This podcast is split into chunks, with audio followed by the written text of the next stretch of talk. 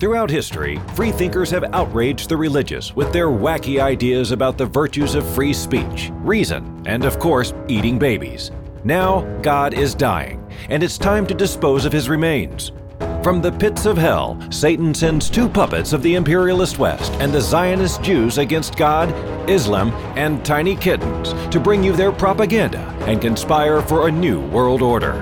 This is Secular Jihadists for a Muslim Enlightenment with Ali Rizvi and Armin Navabi. Hello, everybody, and welcome to another episode of Secular Jihadists for a Muslim Enlightenment. My name is Ali Rizvi, and with me is Armin Navabi. Armin, uh, good morning to you, right? Yes. It's evening for me, and it's morning for, for Armin. Um, so, just a, a, quick note for everybody that we there is a website secularjihadist.com for those of us who are joining us for the first time or who are listening for the first time uh, you can go to the website. Um, we are uh, very thankful to all of our patrons who are helping support the show.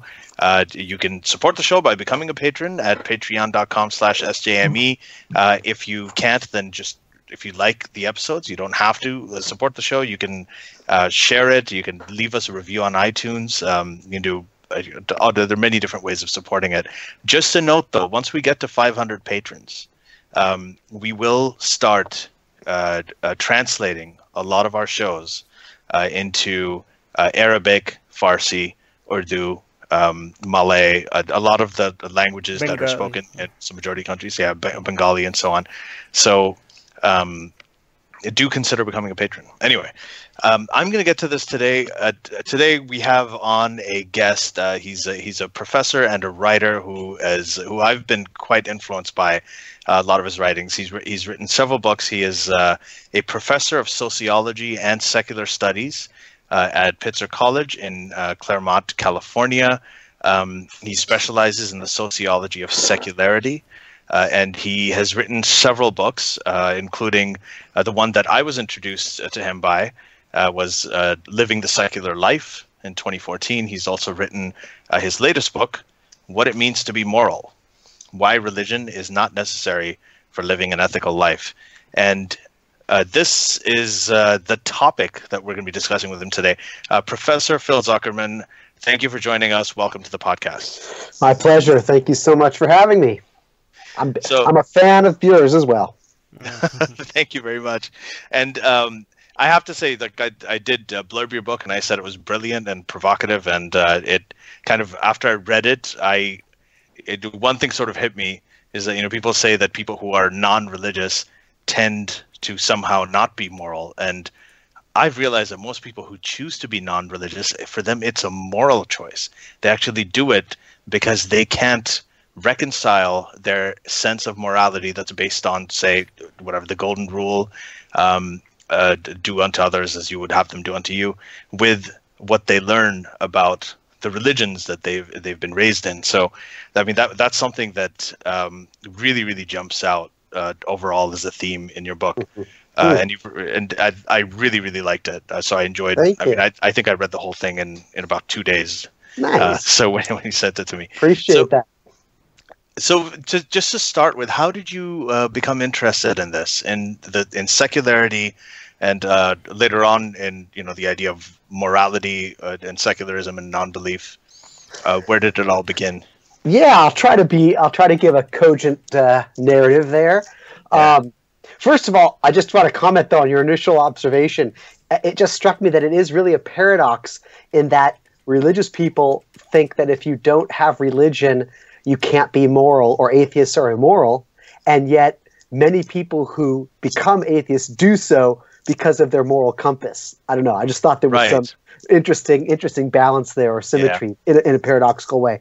Um, in terms of uh, so how I got interested in secularity and then the morality, um, what I would say is that I uh, I was not raised in a religious home, at least in terms of belief. You know, we talk in, as sociologists and trying to study religion, we talk about the three B's belief, behavior, and belonging um, as kind of trying to map the religious landscape. And, and, and these seem to be the big pillars. And even though I was from a ethnic Jewish community, uh, all four of my grandparents were refugees.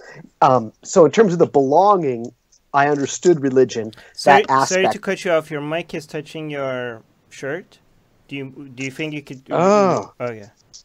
Somehow. Interesting. Okay, there you It's hard, also it's also hard for me to I can't hear myself, so it's it's making me feel like I'm in a underwater. Is there any way to fix that? You could remove one of the headsets from one of Yeah. the yeah. See if That's that works. so much yeah. better. Actually, can you do the other one because that you remove the one with the microphone? That would be better. Really? Yeah. Okay. Yeah. There you go. There you go. That's Because- my. That's great. You're not using this microphone? That one's not coming up. It's it's No. the one that's coming in from your earphones. It's fine though. If if this works for you, this works for us too. Yeah, this yeah. works for me a lot better. All Oh, that's good. a relief. Okay. Good. So All right, Okay, continue. don't you were worry, saying, we'll- we'll you were saying that out, you yeah. were saying from the three pillars: belief, community, and behavior. You understood the community one because of your Jewish uh, background. Okay. Yeah. So we talk about belief, behavior, and belonging. And so I grew up without the belief. In fact, I'm a third generation atheist. All four of my grandparents were non believers, my parents were non believers. So the belief part, um, I never quite could understand. And when I started to meet religious people, um, that kind of freaked me out. I was like, "What? You really believe this stuff?" You know, when I when I first because I grew up in a pretty secular neighborhood, uh, people were just religion was not that big of a deal. But so so I really wanted to study religion to try to make sense of it. Excuse me, to try to understand it. And there's a huge, vast ocean of scholarship if you want to study religion. So you can study the history of religion, the philosophy of religion, uh, the psychology of religion, the anthropology of religion, the sociology of religion, the literature of religion. I mean, there's so much, and that's a good thing. We need to study religion.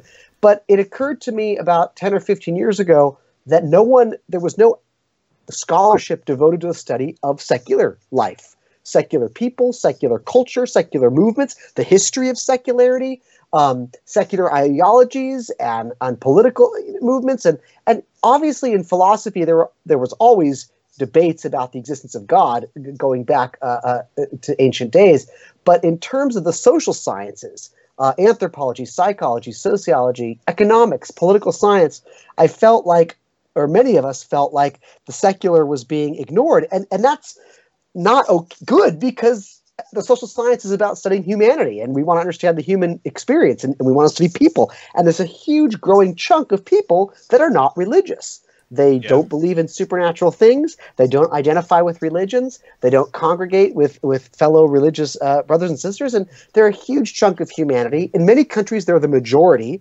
and so i got interested in that the study of of of all aspects of secularity, right? Um, the so you know how do secular people live? Um, um, how do they raise their children? That kind of thing. But I'm interested in all aspects. So that so that's what I started studying. Uh, that's what I did my research on, studying secular culture, studying secular people. But the question that came up most often at dinner or you know at parties was the morality question. So you know that's what people seem to really grasp. It's almost as if it's almost as if it's the last it's the last thing they've got. Like science has kind of won the debate about Mm. like how the physical universe works. Like no, you, you're not going to get anybody saying like, yeah, but what holds up the clouds, or you know, but Yeah. what created the stars? Everybody kind of accepts now that science explains much of how the natural world works.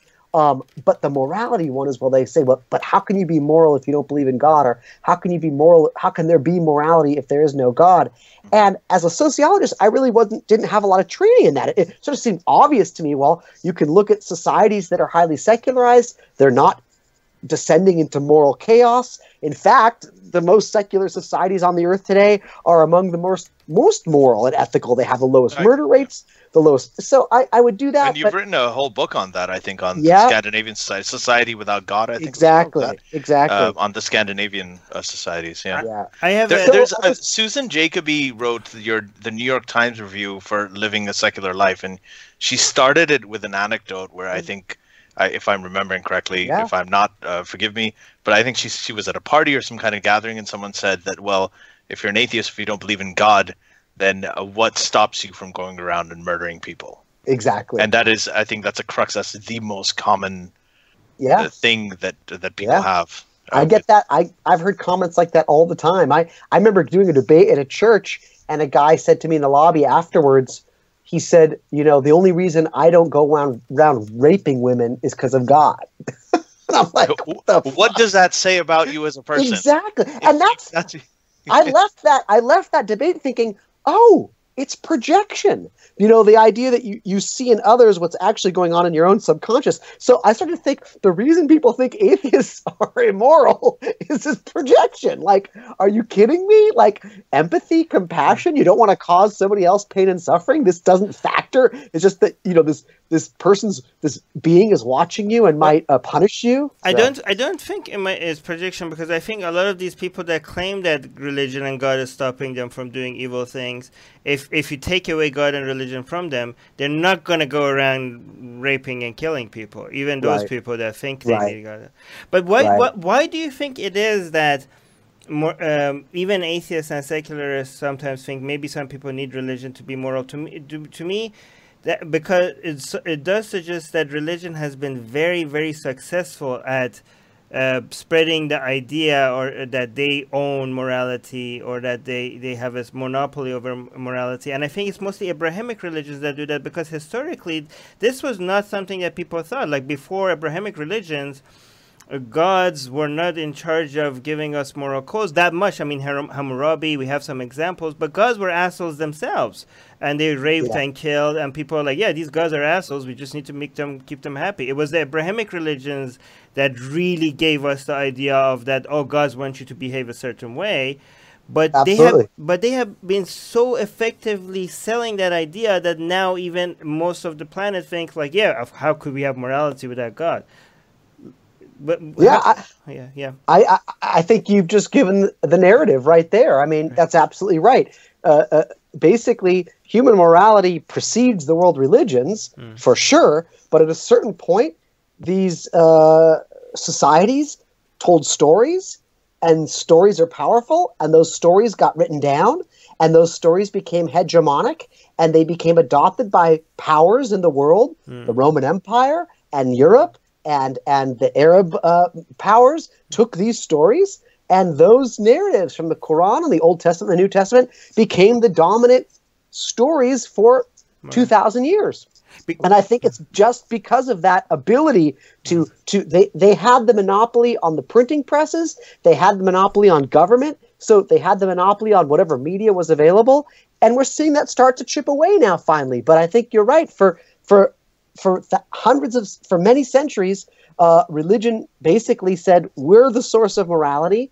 Everybody against us is immoral, and they've been able to just get that that story into into our DNA, the DNA of our of our societies for but, sure. But given that, like before Abrahamic religions, like we had Greek philosophers and uh, Far East philosophers d- trying to f- logically come up with ethical, you know, and moral standards, it, it seemed like it's not within our nature for us to be confused by this because people without before the abrahamic religions people weren't looking at gods to come up with moral codes. We had many philosophers throughout history before religion trying to come up with a lot of nuanced discussion some of them with good conclusions some of them with bad conclusions but they didn't think like they did in the divine authority to come up with these standards. And people didn't question it back then as well. Like um, so this whole confusion that people are like oh what what do we do with that religion? It does seem like it's a new thing.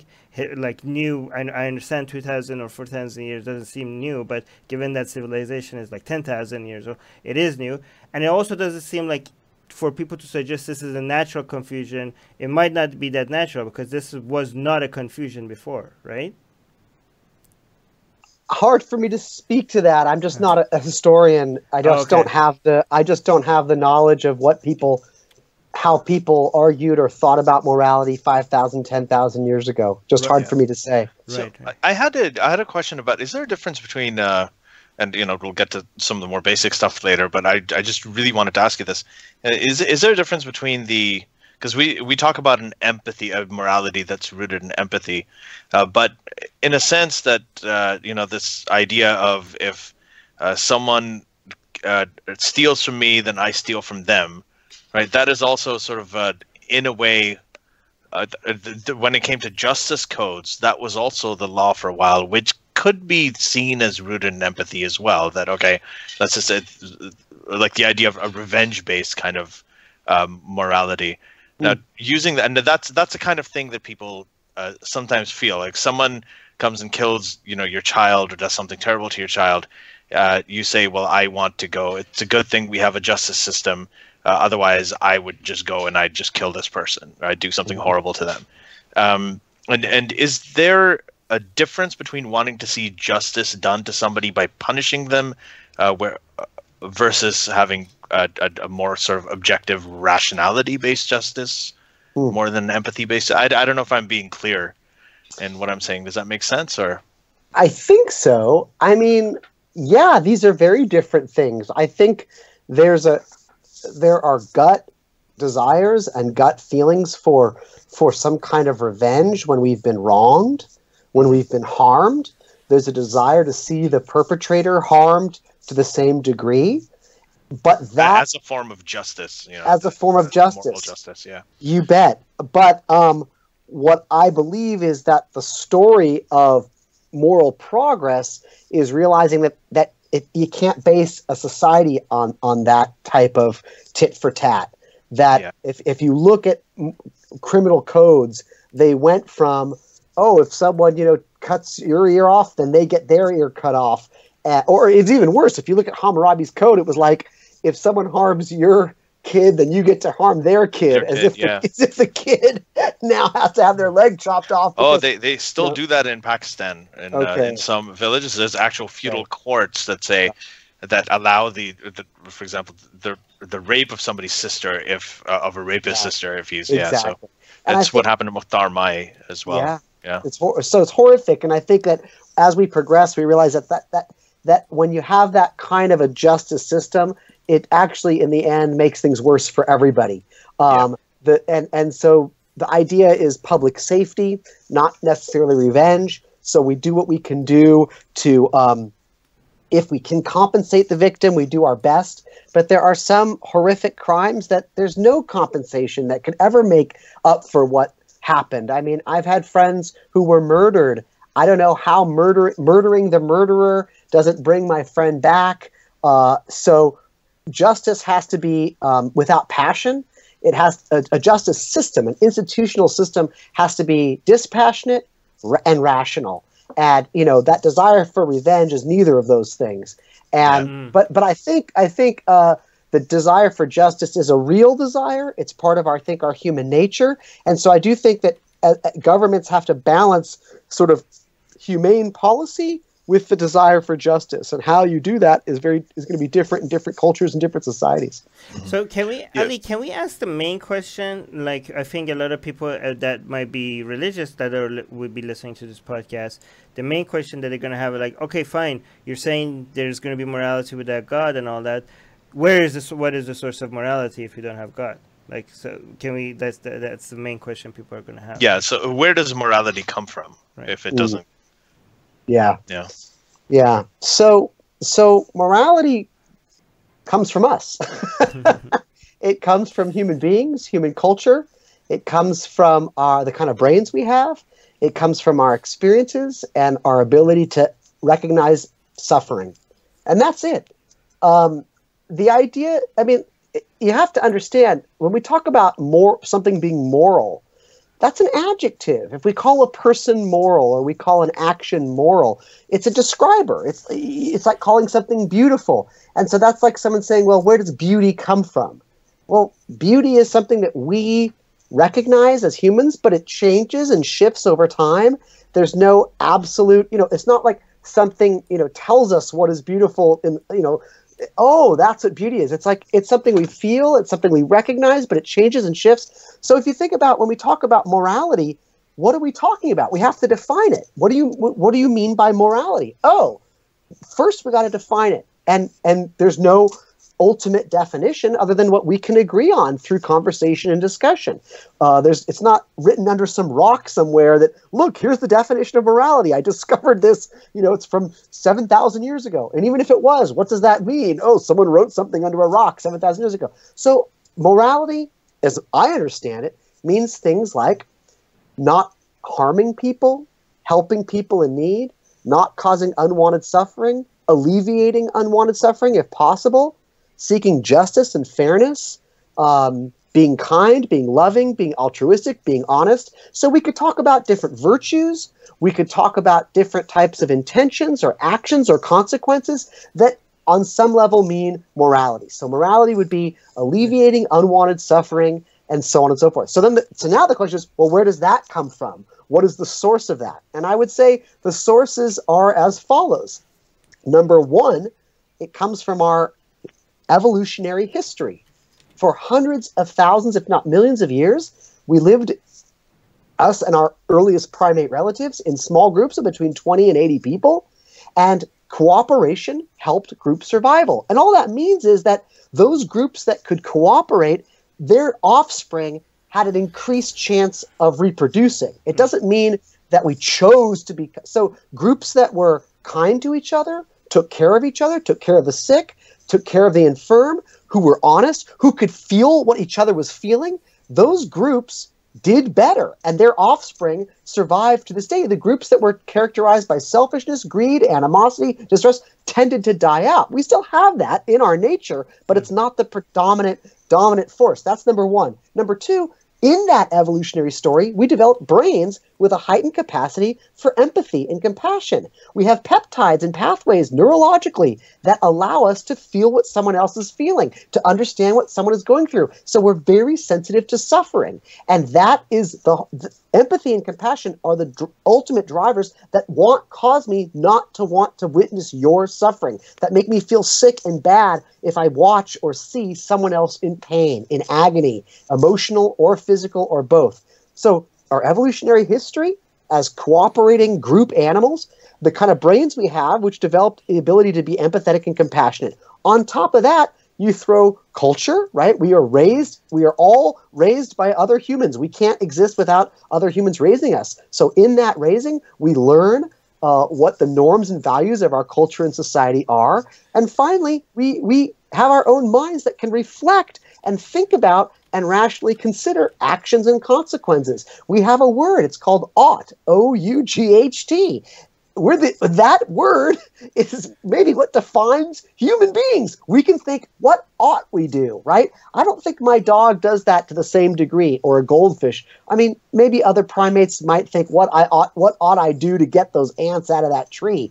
But we we reflect on our actions and the consequences of our actions to an extreme degree. So all of those things is where we get our morality. But but I'll end with this. That is actually one of the advantages that religion has. It tells people that they get their morality in this very facile, simplistic way. Oh, I get my morality from a magical, invisible being, or I get my morality from the Quran or from the Bible. Um, and it's easy to grasp onto, it makes sense. Whereas the sources of secular morality are, are more complex. There's not, I can't say, oh, I get morality from this book, or I get it from this scroll. It's like you have to unpack the evolutionary history of our society, the neurological components of the brain, uh, socialization and enculturation, and reflection, and all these things working simultaneously. Yeah, it's a, it's a harder story to tell. Much harder, right? So, and, and it's it's not as simple, and that goes for a lot of. I mean, because even as soon as you start talking about the evolutionary hardwiring of it, it becomes difficult. And and there seems to be evidence for this. I mean, I, I don't know if you read about that neurologist who was studying psychopathy, and then he was looking at all of these uh, uh, uh, MRI scans uh, or you know fMRI, uh, I think studies that he did on all of his subjects, and he had a control group, and there was this in the control group there, one sort of psychopath uh, kept popping up, and then he mm. you know uh, redid the whole thing, blinded it again, and it kept on happening, and it turned out that that that uh, uh, uh, that specimen was actually him himself, and he found out that he was a psycho. It's it's actually a really oh, amazing yeah. story. There's uh, you can you can Google it. There's articles about it.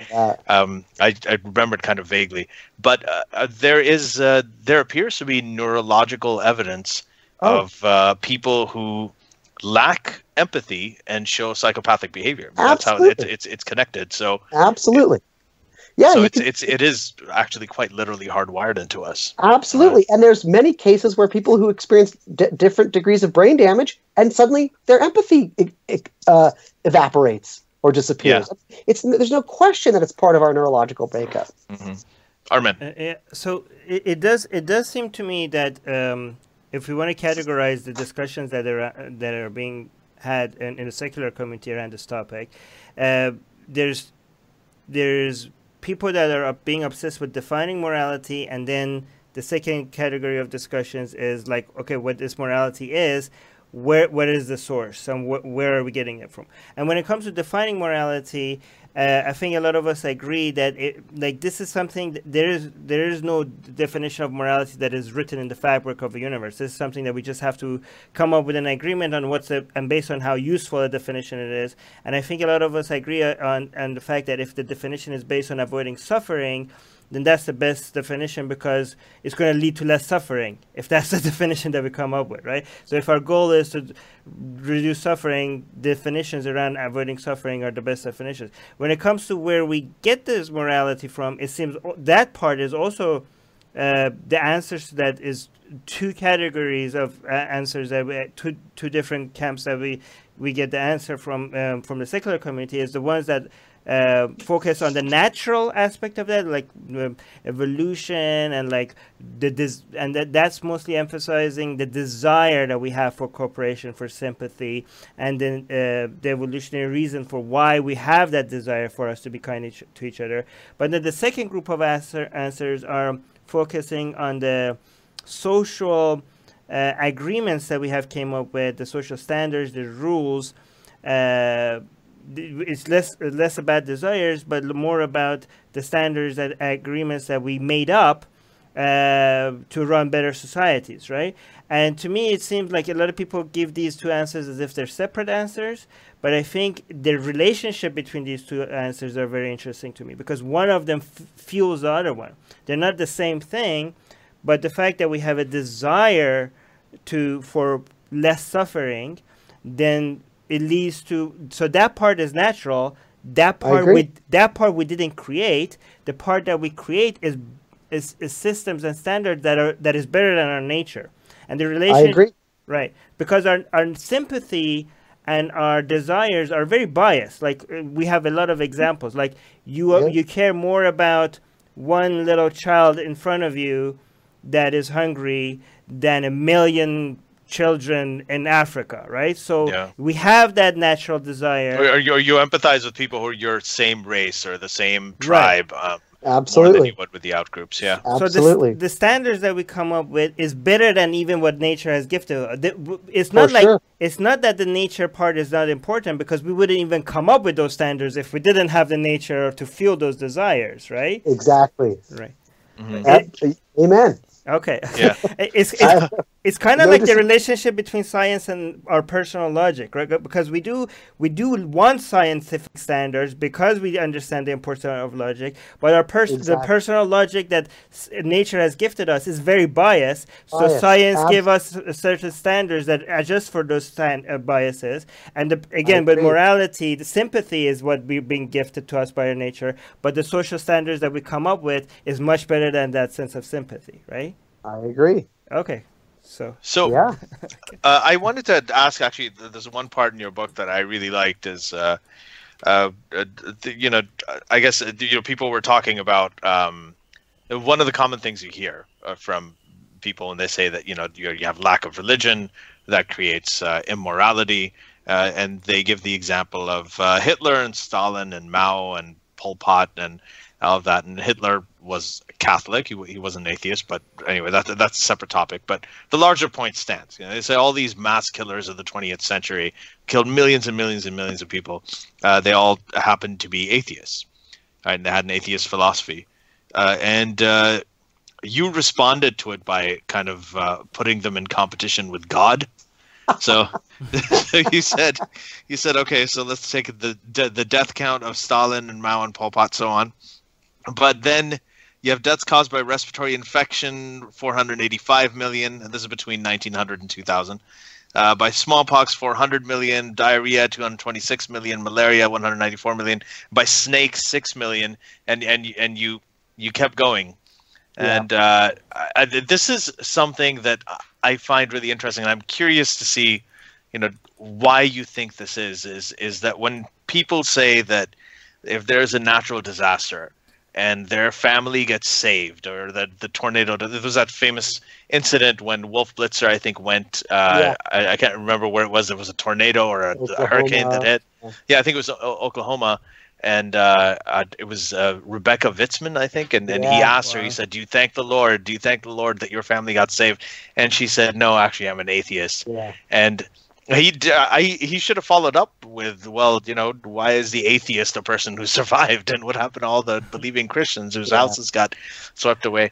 But why do people think that? Why why do people think that? Okay, the hurricane, God saved us from the hurricane, but they never think of what actually put the hurricane in motion in the first place if they're believers you know or It's- would god yeah. save my kid cancer you know my kid's cancer was cured well you know wouldn't god have given the kid the cancer in the first place like Yeah. wh- where is that uh, uh, why is that disconnect so common when it feels so obvious Yeah.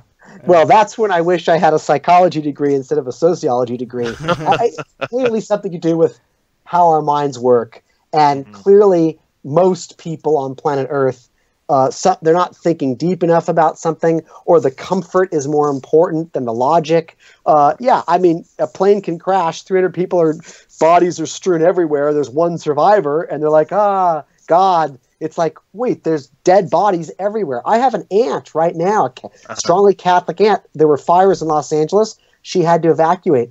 Five of her neighbors' houses burned down. Hers did not. And so she's like, see, it's God. He protected me. I'm like, what the fuck? Like, your five of your neighbors' houses just burned down. So, and in that anecdote about about God, you know, basically that was this a, a, rabbi wrote to me and said, like, look at the 20th century, look at all the horror humans have have wrought and and all the genocides. Clearly, we need God because we just do such a terrible job taking care of each other. And that's when I was like, well, really, we need God. God has allowed way more suffering and murder than all the humans. I mean, it's a little bit of a snarky point, but I just don't know why people don't take. I'll give you another example. Why, when when religious people get news that they have a, a deadly disease, a terminal disease, why aren't they so happy? Like when the doctor comes in and says, "You've got, you know, lung cancer. You've got three months to live." Why aren't they like, "Yes, I get to go see Jesus so soon"? You know, you guys have to wait here, but I'm going. It would be like, well they all know i mean they know deep Yeah. inside i guess uh, and there's actually talk about research. There are studies that show what kinds of people who wants um, extreme attempts to save life at the end of life when someone is having some kind of they're dying. Do they want extreme measures taken to try and save them or not? And what they find in these, I think, two studies I've seen like this, that actually the religious people want the extreme measures more than the secular people, who are a bit more accepting of their mortality, whereas the strongly religious people, who you would think would be like, ah, no, don't don't go to extreme measures. Let me just go to the Lord. So I think at the end of the day, the reason people, you know, they don't think, well, wait a minute. I mean, I remember being in church when I was a teenager. I, I had a girlfriend, and she took me to her. Her father was a pastor. Took me to the church, and they were all, all the people were praying for this couple that had a, a baby that was dying of a bad heart, and they were all praying. And I remember thinking, well, wait a minute. Didn't God? Isn't God in charge of everything? Didn't God make that baby's heart defective? Like, why are we all praying for God to undo His own plan? Like, didn't God Yeah. already? And then well no, there's say- a lot of insurance policies they still say that natural disasters are acts of god i mean that's what they call so weird. And then if they so say strange if they say, well, it's the devil, I'm like, wait, so the devil has power to thwart God's will? You know, so I think at the end of the So- day, it's something about the human brain that most people need the comfort, the comfort of thinking that there's a loving parent who kind of looks out for them if they behave well.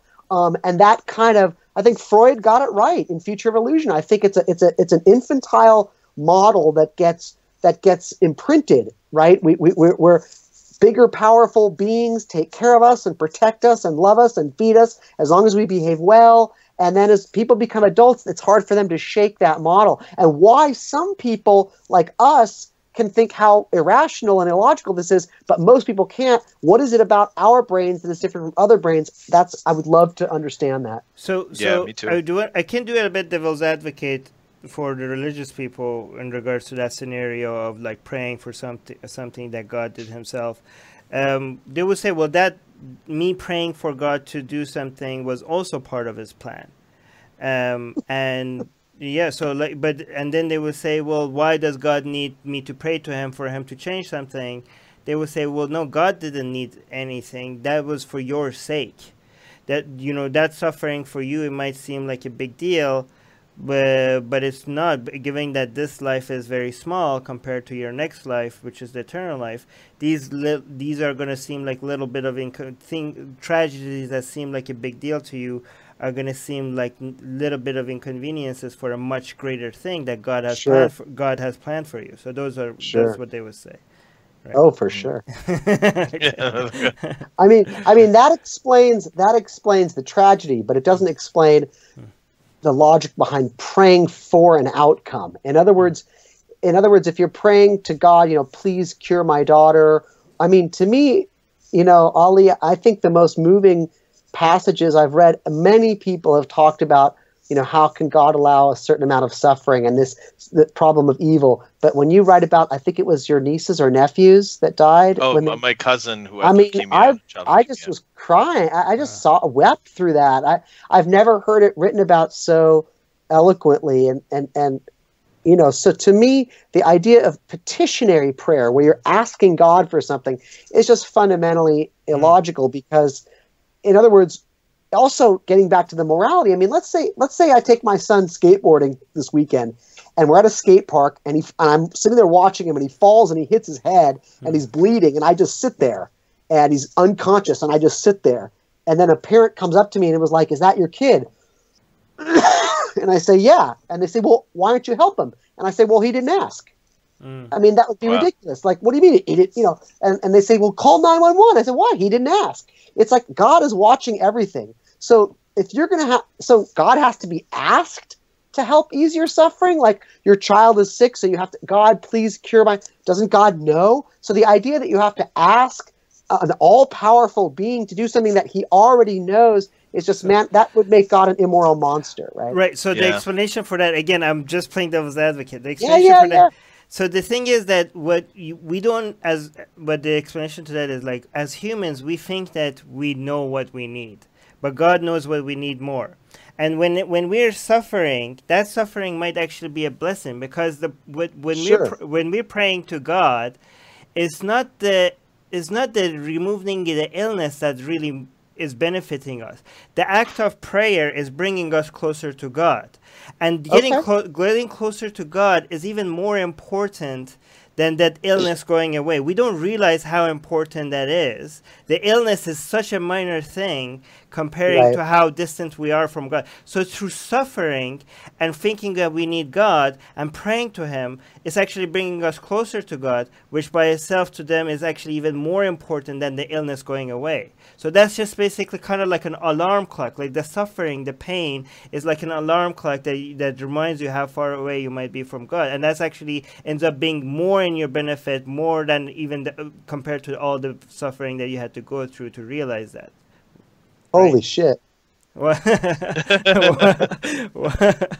what? That's some that's some fucking fucked up logic, man. But yeah, it is. I'm trying to do this as the best. he's, devil's he's trying to because th- these are actually you know these are the kind of arguments that you actually hear and, and so i uh, you know i have a question for you you know you said that you were raised several generations um, non-religiously your grandparents were non-religious and you were and the first time you met religious people um, it was a little unnerving because it's the first time you know you thought oh you know you, guys actually believe this stuff so how did you in your secular um, upbringing having you know a jewish background uh, how did your family treat uh, these, you know, Jewish scripture or, or the the religious aspects of Judaism? Um, uh, uh, how did did you just assume that everybody thought there were myths, or were you aware that people believed it one time, but it's not true? How Yeah. how, did you process that? Because I'm actually the, the reason I'm curious about this is because I think that in in living the secular life, I think, um, and in the interview you did with Sam Harris, Mhm. you talked about some precedents about secularizing religions, which Mm. I found really interesting because that's where all the rituals come in, how the rituals become secularized. Like we talked about Christmas or or even Sure. Halloween or some of these, you know, they're originally all religious rituals. And uh, I always wonder if uh, there is a precedent in Jewish culture and the Jewish community for other religions like like Islam, for instance. Mm. Especially since they have so much in common Mm. theologically. Okay, so are you? Tell me which. Do you want me No, the first one, the first one. about? I, I'm yeah. just kind of yeah thinking out loud. But Yeah. yeah. Um, no, I was raised. We were raised in a, in such that we were taught that we come from a civilization that had a religion that it strongly believed 5000 years ago 3000 2100 but that about you know 200 years ago there was an enlightenment in in in in uh, in Yiddish it's called the Haskalah or Haskalah. And the idea was that starting with Baruch Spinoza in Amsterdam and then up and but really getting big in the in the 1800s and uh, people started to say wait a minute these these these uh, beliefs these these ancient beliefs they contain a lot of wisdom but they were made up. They're stories that all people tell told themselves many many years ago trying to explain the world. So they have value in terms of their history. They have value in terms of cultural um, heritage and it's great to know these stories but we, they're not true literally they are ancient myths just like the greek myths. You know children in our schools they read the greek myths. They read about apollo and zeus and they think oh what great stories. And sometimes they even have lessons and moral tales but they're not true. Hmm. And that's how i was taught about the jewish about the jewish scriptures that these were ancient stories that were made up you know noah's ark and you know and moses and the egyptians and they were great stories for disney like disney movies but they weren't literally true and so we celebrated holidays. My parents spoke a jewish language but um, we were not taught that there was a god watching us. We were not taught that prayer there was any you didn't pray. What was there? There's nothing to pray to. That we li- it's the world is natural. We don't know why we're here. Uh, existence is ultimately a mystery um, and now you get on with your life and you treat people the way you want to be treated and you pursue your interests and you love people and you have relationships. And so yeah it was much more of a and i saw this a lot in scandinavia actually where their Yeah. lutheranism the lutheran christianity again it's part of their cultural heritage. A lot of coming of age rituals that they do you know birth confirmation marriage a burial but no one actually believes the stories are literally true. Even the jesus stories they see them more as l- nice tales hmm. but not true events that actually happen. So i think it is possible to have religious heritage religious rituals even community without the supernatural beliefs. But you know it's it's it's rare but it's possible. So, can I say something? Ali? Yeah, yeah. Armin. By the way, note to patrons that complain about me interrupting. I'm re- I'm doing very good today. I'm gonna, uh, but- Yeah, you've kind of gone all the way the other direction. I was like, you know, Okay. just jump in. Okay. So, okay. um, so with regards to like Scandinavian countries, um, it's it's very interesting to me because a lot of atheists and secularists, they no, mostly actually just atheists, they mention Scandinavian countries, but religious people mostly to counter that, um, they mostly mention China. Uh, what do you like? So they, they Yeah. might ask. So a lot of people might ask you why why don't you talk about China? China is an a, not only a, most an atheist country, it's an atheist regime, uh, anti Yeah. not not only atheist, anti-religious atheist regime, and they're authoritarian. And here's Yeah. your example of atheists atheists going you know bad. Yeah. Like so, why do we ignore China as an example? Well, you just you just gave the answer right there. It's an authoritarian atheist regime. So, in my work as a sociologist, we have to distinguish between what I call organic secularism and coercive or forced secularism. Mm. Organic secularism is where you have a free, open, democratic society where there are no consequences for being religious or non-religious. Mm. There are no laws against it.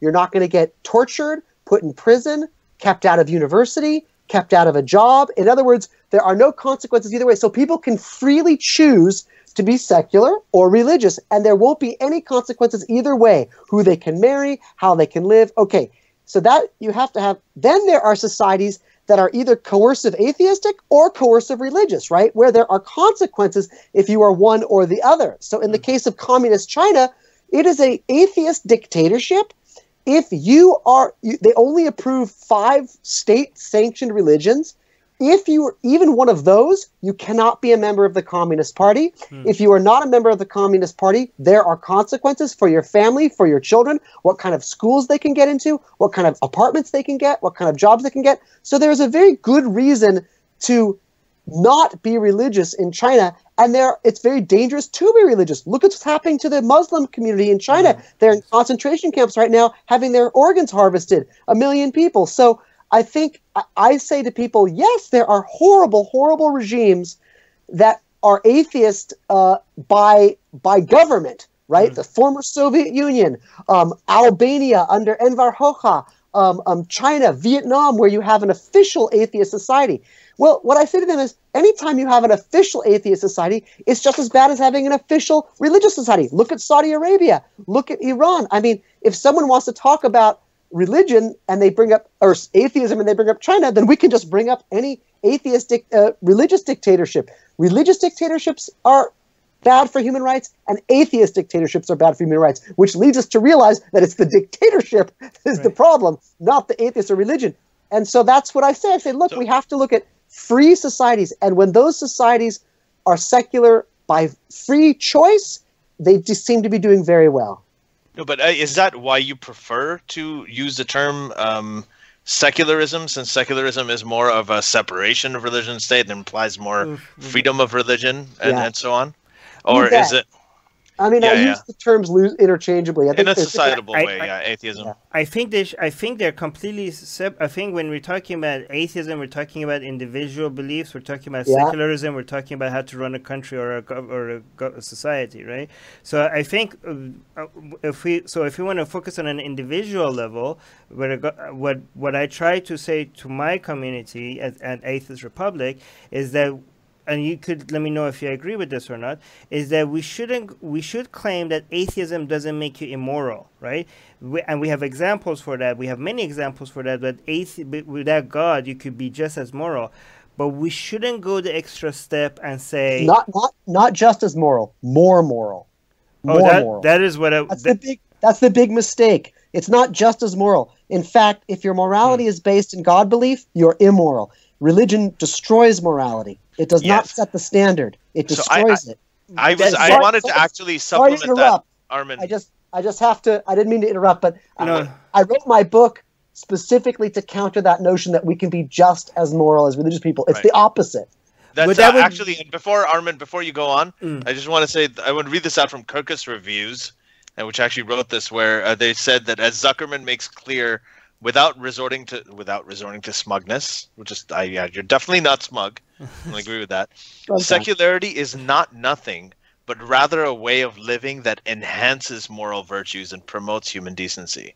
So, so Phil's position is, uh, and I kind of agree with it. That you know how we talk about atheism is just it's not just neutral because you know Ayn Rand was an atheist and Stalin was an atheist, but the uh, the idea that um, atheism and secularism both are actually more uh, morally sound and morally consistent positions than uh, being religious. That, okay, I so, so, I, I might disagree with you two here a bit. Okay, but by the way, we're talking. We I don't think we should use them in. Well, then, then you are an apostate from the atheist community. Okay. yeah. I do think that secularism and atheism are completely separate. I mean, not they're related, but they're different topics. I uh, do for but, sure. Yeah, so, but when it comes to atheism, um, I do think that atheists are not more moral than religious people.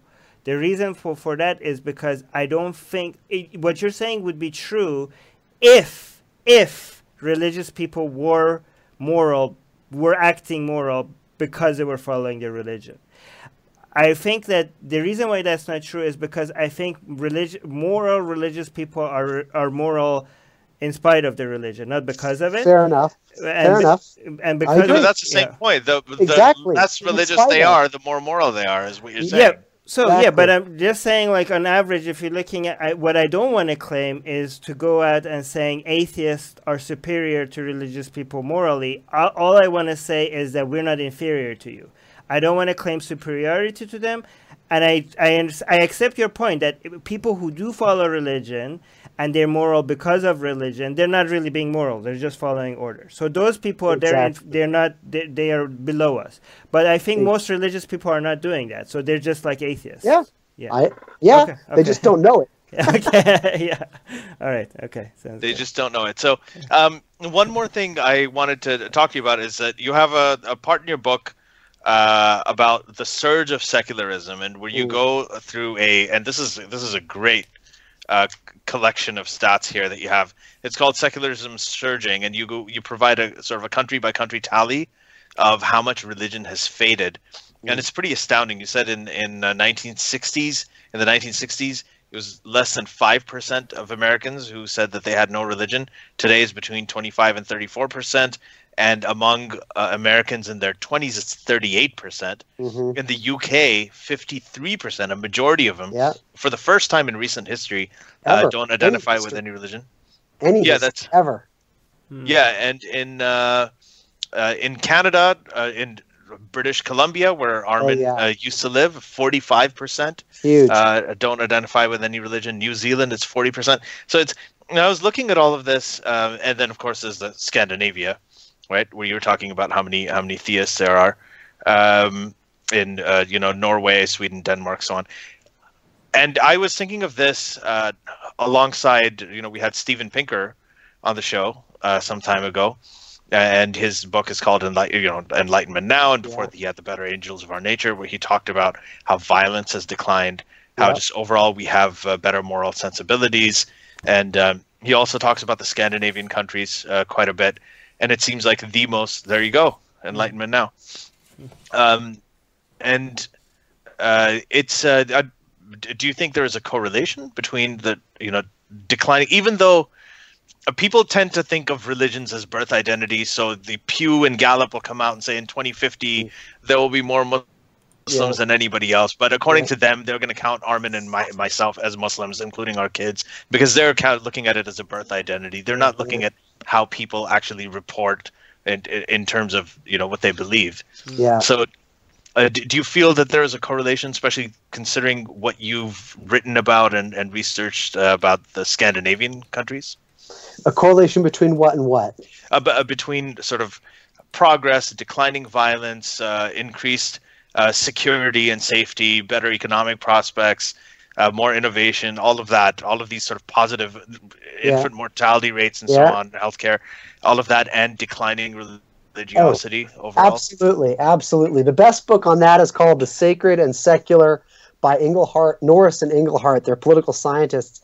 There's no question that the, the, we have so much data internationally that as societies become more safe, more secure, more democratic, wealthier, but also egalitarian. So it's not just a few are wealthy and everybody else is poor. As uh, people have a greater sense that life is less precarious, so they have health care, they have housing, they have jobs, they have education, there's a stability in society, religion plummets and where life and where life is more precarious where you don't know if you're going to have a job you don't know if you're going to have a home you don't know who's going to be in charge of the government tomorrow you don't know if there's going to be a war tomorrow you don't know if you're going to have medicine all these things. Religion is very strong and that is one of the more robust correlations we have. So to me it's not that secularism causes all these wonderful societal outcomes but rather all these wonderful societal outcomes tend to increase secularity or atheism or secular right. study. That said, secularism also does play its part. I do believe that in the history in the last 150 years, enlightenment values, mm. rationalism, and even a fair amount of atheism in certain societies have been part of the struggle for better conditions, more democracy, women's rights, gay rights. I don't think they're the main driving engine, but they certainly are part of it most of the time, not always. Yeah. And it seems like a lot of this has to do with what you were talking about before, which is comfort and just a sense that there will be justice. If you feel like you're not getting justice, oh that, yeah, you know, you're you've been uh, sort of you've been unjustly given a, a, very very unfair life while there are That's people right. who are terrible people up at the top and right. they're going to live and die and they're never going to pay for it you want them to pay for it at some point you want this sort of sense of justice and it gives you comfort maybe to think that okay at some point you're going to get that Um, so that I feel I feel like that may be one of the the main drivers of it. Yeah, Armin, go ahead. Uh, can I?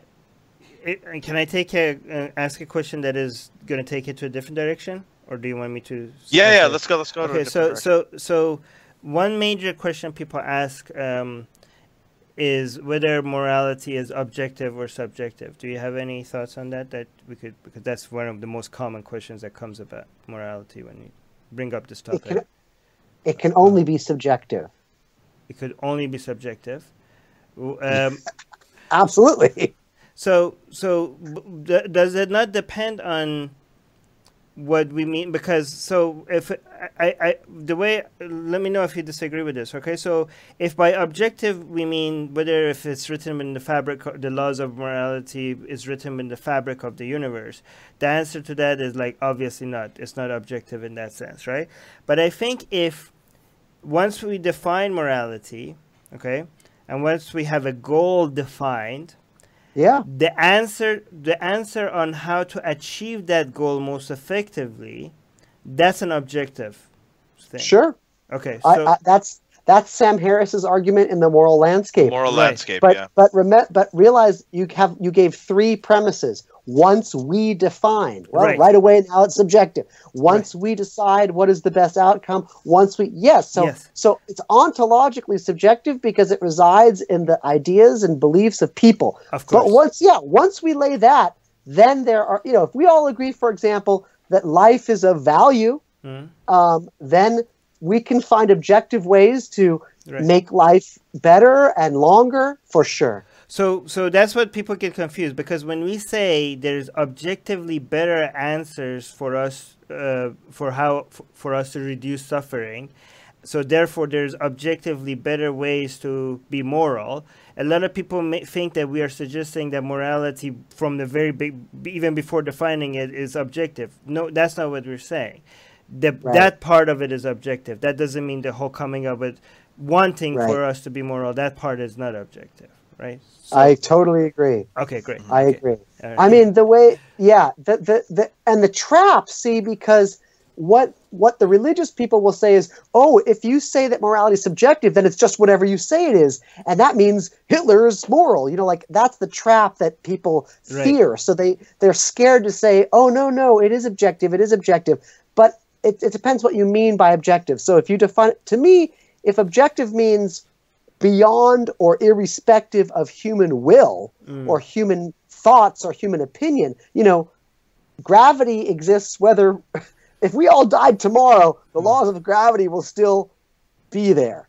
It's an obje- uh, you know, but but morality is something that we decide, we consider, we feel, we experience, we argue about. So in that sense, it's bound to human view and human perception and human but beyond that yes there are i think objective ways to then decide what is the best way to reach a certain uh, Right. uh, outcome for sure Right, and the, the reason why the the subjective part doesn't scare me as much as it scares uh, a, a lot of rich, religious people is that even though it's subjective, the fact is that most of, given the reasons that you give, the natural, the evolutionary reasons, most of us want to be compassionate and kind to each other. And most Absolutely. of, so it is subjective, but it's a subjective that the vast majority of us have a agreement on that it's a desire that most of us have and the few absolutely and the few minority of us that don't have it, which are which is basically the psychopath, Yeah. because the majority of us do desire it, the, it's in it's even in the, their best interest. It's even in the psychopath's best interest for us to be ruling the world, for us to coming up with standards. Like psychopaths wouldn't want psychopaths to be ruling the world, right? that's you should make that a t-shirt right. So okay, I think I think we have solved the issue of morality. in that's right There we go. that's right Yeah, now we know everything. I have. Uh, there are some uh, questions we have from Yeah. our patrons. Um, if you have, uh, I, I know we have about three minutes left. If you have, if you can take a couple of questions, or you. Yeah. Yeah. love to So, uh, and uh, what'll happen is uh, after after uh, Phil goes, then Armin and I will sort of continue discussion this discussion as well. But the first uh, question comes from Rocket Sauce. There you yes i love There rocket rocket sauce uh, and they're saying, what does a secular society need to learn to take from religious cultural practices so as to avoid throwing out the baby with the bathwater? And the example that they're giving is like the community, the sense of Yeah. community in church. Uh, Yeah. that- yeah. And this So- is- yeah. Yeah. So basically, Robert Putnam, in his work on on on social capital, he wrote a book called Bowling Alone. Um, and social capital is the idea that that people embedded in social networks can draw from those social networks when they are in need. So if you're high in social capital, there are people that can help you when you're sick, people that can help you when your children are sick, people that can support you when you lose your job, and you have people that can that can be, act as cushions when life is tough. And if you're low in social capital, you're isolated, you're alienated, you're cut off, you're more likely to be depressed, and you don't have those groups. And so, what we know from an American context, and probably Canadian as well, I would assume, um, that people who are embedded in religious communities have greater social capital, and communities that are high in social capital seem to do well. They do better than highly individualistic societies where people are not socially uh, networked as much and embedded as much. So I would say the two best things from religion are that social capital, where people take care of each other when they're in need, and the second thing is ritual. I think life, we need uh, moments of significance that are set apart to recognize certain changes in life, uh, be it coming of age, be it debt passages in life, be it marriage, be it menstruation, whatever.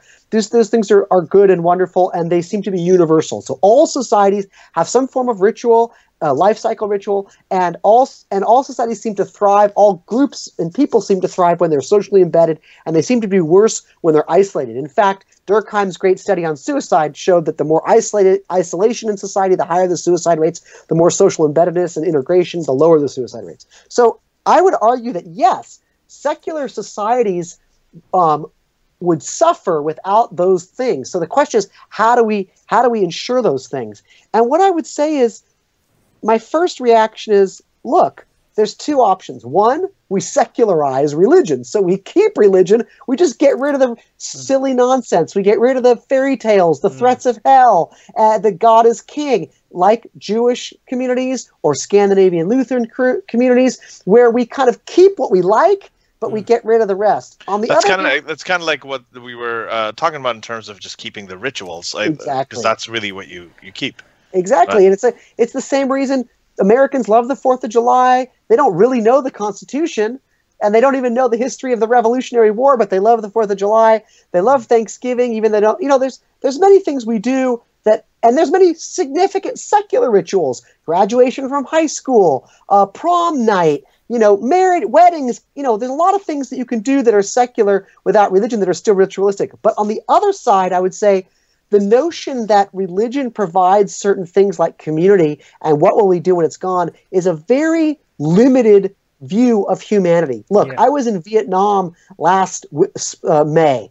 Vietnam is not a Christian society. The whole idea of like a church that you go to on Sunday and that you play softball for the church, that doesn't exist in Vietnam. This is a, a long, deep, rich culture with a huge, long history and heritage that doesn't rely on congregations to give people a sense of meaning. So the whole notion of a kind of like we need the community that religion provides is a very American kind of 1950s view that is not universalistic, right? Asia, much of Asia, much of Africa, uh, much of South America did not like rely on religion to give people a sense of community, social bonding, and social capital. So my sense is like humans have figured this out before. If religion, if a certain kind of religion fades right now, they will figure it out in other ways. And change is the only constant. So, so the the only danger with secularizing religious rituals is that non-secularized religious uh, institutions might want to use, you know, if religion is dying, but we're still keeping the label and we're still keeping the branding.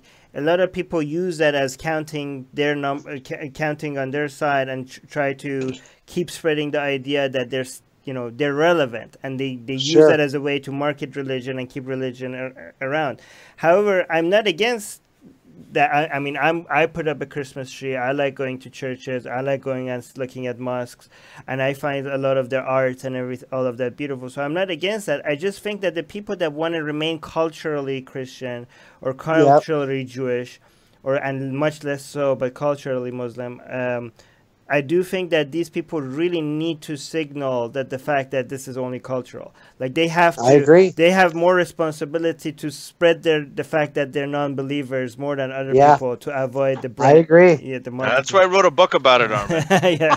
You're welcome. Right. Yeah, that's, right. And so did and so did Phil with you know living yeah. the, the, a lot of uh, yeah, so, uh, another question uh, comes from uh, Anne uh, Marin. Uh, she's saying, Phil, even without belief, did you ever struggle to find morality in Torah stories? If so, how did you process that? I'm ex Jewish and often struggled with that. Eventually, I gave up. so. Wow, I've never heard someone say ex Jewish. That's pretty sad. That's a real. Yeah. That's, that's, a real damaged damaged person. I mean, that's beautiful. No, that's beautiful. I love that ex-Jewish. I think more people should be able to say that. Yeah, but Jewish no, but... is not just a set of beliefs. It's a it's a um, it's a heritage, and it's actually genetic. I gave my spit to 23andMe, and it came back 99.9% Ashkenazi Jew. There's no marker for Muslim, Christian, Buddhist, Hindu. Only a marker Hindu, for It Jewish. is for Hindu. No, no. Hindus have the hate. Hindu ath- so-called Hindu atheists have the same dis- disagreements with each other than in the Jewish. So atheists in the Jewish community, I know a lot of people that say I'm an atheist Jew, and I know a lot of people say like, no, I'm not an atheist Jew. I'm an ex-Jew atheists, right? And there's a debate yeah. between the Jewish community on that. The Hindu atheists have the same have the same dilemma. a lot of them are saying I'm a Hindu right. atheist. Some people are like well, I'm ex Let me put it this way. Right. Can you be an ex Persian? No, but he, that's the that's the issue. I mean, it doesn't. You can't. It's but, like if you if you see Jew. Yeah, no, I know it's a debate, yeah. and any, and people can identify however they want. It's none of my business. I'm just saying that I don't hear that a lot. Like I hear people say I'm a secular Jew, mm. or I'm not really Jewish, or my mom wasn't Jewish, or I don't believe anymore. But to call yourself ex-Jewish is, in yeah. a sense, to so me, it is. Like it is. In, so, it is increasing, and the reason yeah. why it's increasing is because people say like, "Well, I'm not ex-Jewish when it comes to the definition of a Jew as a ethnicity." I right. am ex-Jewish when it comes to the definition of a Jew as somebody who believes oh, in the Jewish sure. religion. Right? For sure. Yeah, yeah. Right. There yeah. is uh, actually we had uh, uh, David Silverman on the show. Oh yeah. And David Silverman famously did that talk where he he told a bunch of secular Jews that he's like, "You are not uh, Jews, you're atheists." Uh, because he his uh, his position was, and it was actually really interesting because we had a whole conversation about this, and yeah. I, I, am still kind of uh, there are places where he makes a lot of sense because he argues things very well. Um, but uh, there are other places where well, he says he says there's no such thing as a Jewish race. There's only yeah. Ashkenazi Jews is the real thing, but other right. than Ashkenazi Jews, Judaism is not a race. Right. So he was basically saying that the ethnicities were Ashkenazic, Sephardic, and, and yeah. so on, because the yeah. Sephardic and the Ashkenazic they don't really share. Their their 23andMe profiles yeah. are are, are going to be as different as anybody else. So sure. so there's uh anyway that that's another. Yeah. Uh, no, I guess okay. What I would say is, look, people can identify however they want. It's none of my business, and whether Jews are a religion, a race, an ethnicity, a culture, this is a long debate. Mm. If you define Judaism as just a religious set of religious beliefs, mm. then for sure there's nothing genetic about it, and you can be ex Jewish if you held those beliefs and you no longer hold those beliefs. If you see Jews as a people with a common history, mm. then you can, it, it, doesn't, you can't, it's like saying you're, you know, then you can't really be ex Jewish. It's, it's part of your background. But again, I, I really don't care. But what I, I would say, the, yeah, sorry no. What I would say to the woman is, yeah, when I heard those Torah stories, they seemed really immoral. The one that was the most immoral to me was the Passover story where where God killed the firstborn Egyptian sons of the Egyptian people. And I remember uh, thinking that what a what a what a genocidal maniac. Uh, when I heard about uh, Abraham being willing to kill his own son Isaac because God told him to. Uh, when I heard about you know what turning uh, the woman into a pillar of salt. Uh, I mean, most of the stories struck me as really immoral and disgusting. I, I, like Ecclesiastes. I think there's some great stuff in there. Right. Um, I think uh, the story of Job is pretty powerful because in the end, God comes off like an asshole, and you see that God really has no defense. But yeah, I think the God of the Old Testament is is horrible, but there's some good stuff in there too. But this is the problem with Judaism um, when it comes to There's, the, there's the lots of problems with Judaism. no, but com- compared to other religion, because this vagueness between behind. Okay, so when it comes to Judaism, it could mean a religion. It's, uh, it could mean a, a culture and history. It could mean Yeah. uh, it could mean an ethnicity, and more recently, Yeah. apparently, it could also mean a nationality. That's the fourth Right. definition that are coming up. Right. And, and I think, and brilliant. I think, Okay. and I think that, that this is a s really strategic because now, if you go after the religion. Uh, people could accuse you of being anti-Semitic because of the Right. confusion between what, what you're talking about, right? And I think you know Islam. I mean, it, I tell people like you know when we go after Islam, a lot of people accuse us of being bigots. Um, i i tell people, imagine how much more easier would it would be for them to accuse us of being bigots if the word for Muslim and Arab were the same word, right? Right. But Yeah. because Judaism has that strategic benefit, it's really hard for us to go after Judaism without being Yeah. accused of being anti-Semites.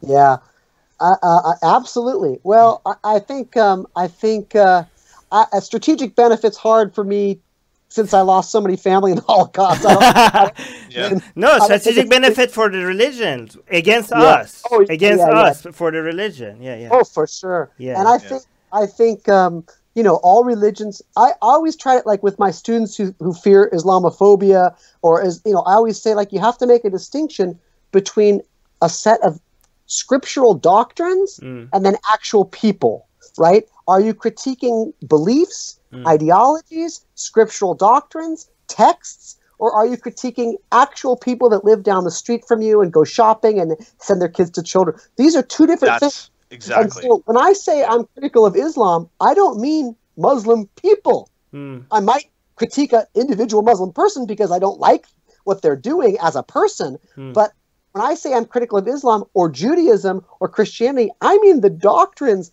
as they are enforced and pushed upon people, either you know, or the beliefs in the scriptures, the Quran, the Hadith, the Sunnah. I mean, hmm. that's what I mean. And so th- I agree with you with Judaism. It's like if you want to critique the Jewish religion Right. and then you're automatically called anti-Semitic, that's fucked up because Yeah. you can you're not against Jewish people. You might just be critical of certain religious practices, which just like most Jewish people are, just like most ethnically Jewish people are. abs- Yeah, and, yeah. and, That's and, right. and I, I think uh, if a lot of people think that I pushed it too far when I compared it to like white supremacy, because Ju- uh, let me know if you disagree with me. But Judaism, the the religion of Judaism, is a race supremacist ideology. It teaches you race supremacy, right? all ancient all ancient uh, Yeah. people thought of, saw themselves as the chosen people. No, yeah, Uh, but but of Islam. tribal- Well, actually, well, okay. So re- Islam is a tribalistic rel- religion. Yeah. It it is tribal. Like Muslims are superior to non-Muslims, but it's not Right. based on race. Judaism. Oh, yeah, yeah, yeah. Judaism That's is right. a race supremacist religion. So if Yeah. you, I tell people, if you're against white supremacy, you should also be against Judaism because Judaism is a race supremacist religion. And people are Yeah. like, "Wow, Armin is comparing the victims, the main vic- Jews are the main victims of Nazism, which is a ra- white supremacist religion." I'm like, "Oh, Armin is comparing the victims of of white of Nazism to Yeah, Nazism." this- this I'm like, "No, I wasn't talking about people. I was talking about the, the ideology. It is a race supremacist." Those are these are things as you said. It's it, it's unfortunately even though it seems very like it's common sense to us, it's very important to Right. uh, to say outright that we're talking about the, the the the actual theology and we're not talking about the people. So Yeah. I I was gonna I'm gonna let you go. There Yeah, there's uh, one quick question if you want, uh, or Last question. you're good with like a quick. So this one, uh, Dr. Zuckerman, the last one from Mars. Uh, Dr. Zuckerman, what's your perspective on the dangers of preserving religious rituals at the risk of carrying over fundamentalist material? Uh, I agree, we do need rituals and structure, but the leftovers. He's asking, I, the, but the leftovers can come back to bite us uh, later on in the rear. Yeah, that's true. You never know. It's always hard to know. There's always unintended consequences. There's always those things that come back and bite you in the rear. And it may not even work. You know, hmm. I remember when they started to do all these atheist communities like Sunday Assembly, someone, you know, and and all these kind of like humanist congregations where you would you would just have community and ritual and singing but no no God. Hmm. And I remember somebody said it's like al- non-alcoholic beer. Like, what's the point? Um, so it may not work. It may not work to secularize these religions. I think it has to happen again organically. You can't force it. It's either going to happen or it's not. I don't think Jews, you know, chose to stop believing. It just happened. I don't think Scandinavians chose. Mm. It just kind of happens, and we could try to figure out why. You know, what economic and political and cultural and historical factors. But I think um, if we can try to maintain certain re- uh, rituals, I think it can be done successfully. But yeah, the the, the caller's right. It, you never know, and maybe we ought to get rid of the baby and the bathwater. All right, yeah. Phil. Yeah, uh, Sorry, we're going to continue. Ta- I want to continue talking about this after you leave because I have my own take on this. But yeah, yeah, sure. anyway, good. and and we're gonna. But thank you. This was like amazing. Yeah. It was uh, really oh, so insightful. And I again, I have the book is what it means to be moral. Uh, why religion is necessary is Buy not it. necessary, yeah. not necessary for living an uh, an ethical life. Um, it's a, it's a fantastic book. I, I really enjoyed it, and I've got so many things here, like dog eared, to to ask you maybe at some other time. But next time. Uh, yeah, thank you so much for your time. Oh, really, thanks, really Armin. It, thanks, though. Ali. No, thank My you. pleasure. This was great. Sorry for going over keep time. Up. It was too good. No, keep up the good work. thanks so much for everything. All right, take you. care. All, All right, take bye. care. Bye bye.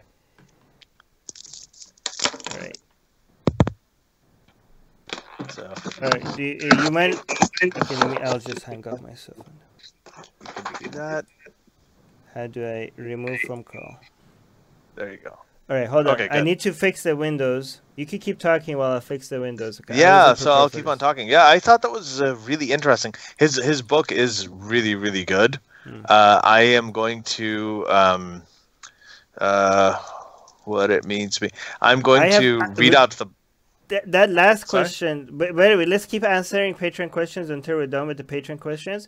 But the right, last we'll point, that. the last point, I, am just gonna read my uh, just uh, the blurb that I wrote uh, that appears on the book. Uh, I'll just read it out for the audience so that that they know what I wrote about it.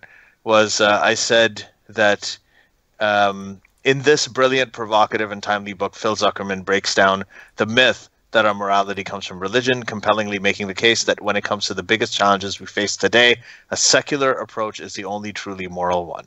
So I think he makes a very compelling case that it's not secularism, atheism aren't just neutral. They're not just like, well, this is another set of belief, you know, whatever it is. They're actually morally uh, more sound and more consistent uh, positions to have. All right. So can I go? Can but I, anyway, can I respond to that last thing? Okay.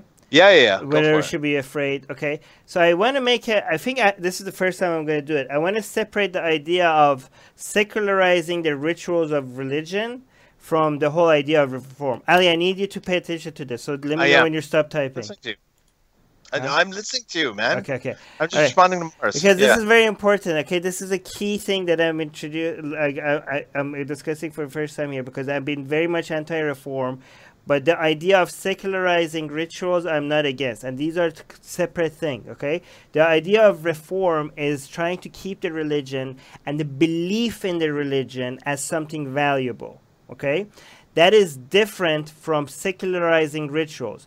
Secularizing rituals and keeping them as something cultural is comes with the admission that none of these ideas are based in reality Okay? Right. So yes. that is not reform. I support that. In fact, I like religious rituals if it comes with the understanding. It's basically like enjoying Marvel fictions or Harry Potter or dressing up in Star Wars costumes. It's pretty much that. You understand that this is fiction, you understand that these are myths, you still enjoy the rituals. That is not reform. That is secularizing the rituals and keeping it. That is completely okay. Okay. Yeah, and it's it's actually it's actually very satisfying too. So right. uh, there was I, I who was it? I think it was the governor of Wisconsin, uh, Scott Walker, hmm. who tweeted out this whole thing that this is not this. He put out a picture of a Christmas tree and he said that this is not a holiday tree. This is a Christmas tree. And uh, I responded to it because over here, so many Muslims and so many atheists, they all have Christmas trees. And, I, and there was this one Christmas tree with a crescent mm-hmm. on top of it instead of a star. Right, uh, right because it was a Muslim household. Oh, that's funny. Okay. And I just posted it and I was like, hey, Christmas Mubarak. It's not just yours anymore. no. Christmas has as little to do with but, Christ as Thursday has to do with Thor. And um, it was, it, it, and I enjoy that. I like that because it actually pisses him off. Right. So that's one thing I like because you know you you take it and you make it something of your. It becomes like a universal thing, and a lot of the rituals we have now, like Halloween or you know. Halloween was also an old pagan religious ritual, right? That eventually became secularized. Right, but Um, the the reason why I think it's important to focus on removing the belief is because that's the fangs of religion. Okay, yeah, that's it, you know. So if you secularize ritu- the rituals and keep it without without the belief, without the belief is the key phrase here. Okay, just take that part. Without the belief, because if you if you say without the belief, you have defanged the whole thing. Okay, the problem, the danger of reform, the danger of reform is that it lets you keep the belief without some of this shocking um, the shock value of like ISIS or all the beheadings and all that like gory stuff like oh my god. But the, that's dangerous because it keeps the belief and lets the belief survive for longer and all those shock value might come back because you know all those all those shocking things might come back or it might not come back. The main cost of the cost of belief is not actually those shocking ISIS suicide bombing stuff. The main cost of religion are more subtle ways that you get fucked by religion on a daily basis in ways that doesn't make it to the headline news right? So the belief if the belief stays there the cost of religion is going to be with you. Like i tell people always like if you enjoying Harry Potter when you understand that this is fiction that doesn't cause society any harm. But if people all of a sudden believe that Harry Potter is based on the real world, that's a society that is going to be very dangerous to live in. And I'll- I could come up with many consequences from that that might not even cause in people doing suicide bombing or worse. But if you live in a society where people believe that Harry Potter is, is real, there are going to be a lot of problems in the society in many, many different subtle ways. So, so removing the belief is the key element and if you if you keep rituals and you don't have the belief that is not reform and the danger with reform reform is actually even danger more dangerous than the fundamentalists i think in this day and age because it's the main defense mechanism for the- keeping these beliefs relevant keeping the religion alive. keeping the beliefs relevant. Okay, so again, um, the, it's very easy to mix these two with each other, reforming religion and secularizing the rituals, um, because it's it, for a lot of people it seems like they're the same like as each other because it, it's they are both sold as keeping something from religion and but removing the harmful bits. That's why they confu- people confuse them with each other. But what I'm telling you is that secularizing the rituals is actually removing the harmful bits, which is the belief. But the idea of reform is actually keeping the most problematic part of religion with it, which is the faith, which is the belief in things without evidence. All right. So that was Yeah. my thing. Anyway, should we go to the uh, the if if you wanted to add something to this, go on, or else we could go to the other patron question. Yeah, no, I, I think that I wanted to kind of talk about in in terms of what what Phil actually said uh, in his interview with Sam Harris. This a long time ago. This is before Sam Harris did the podcast and just did sort of interviews and put them up on his site.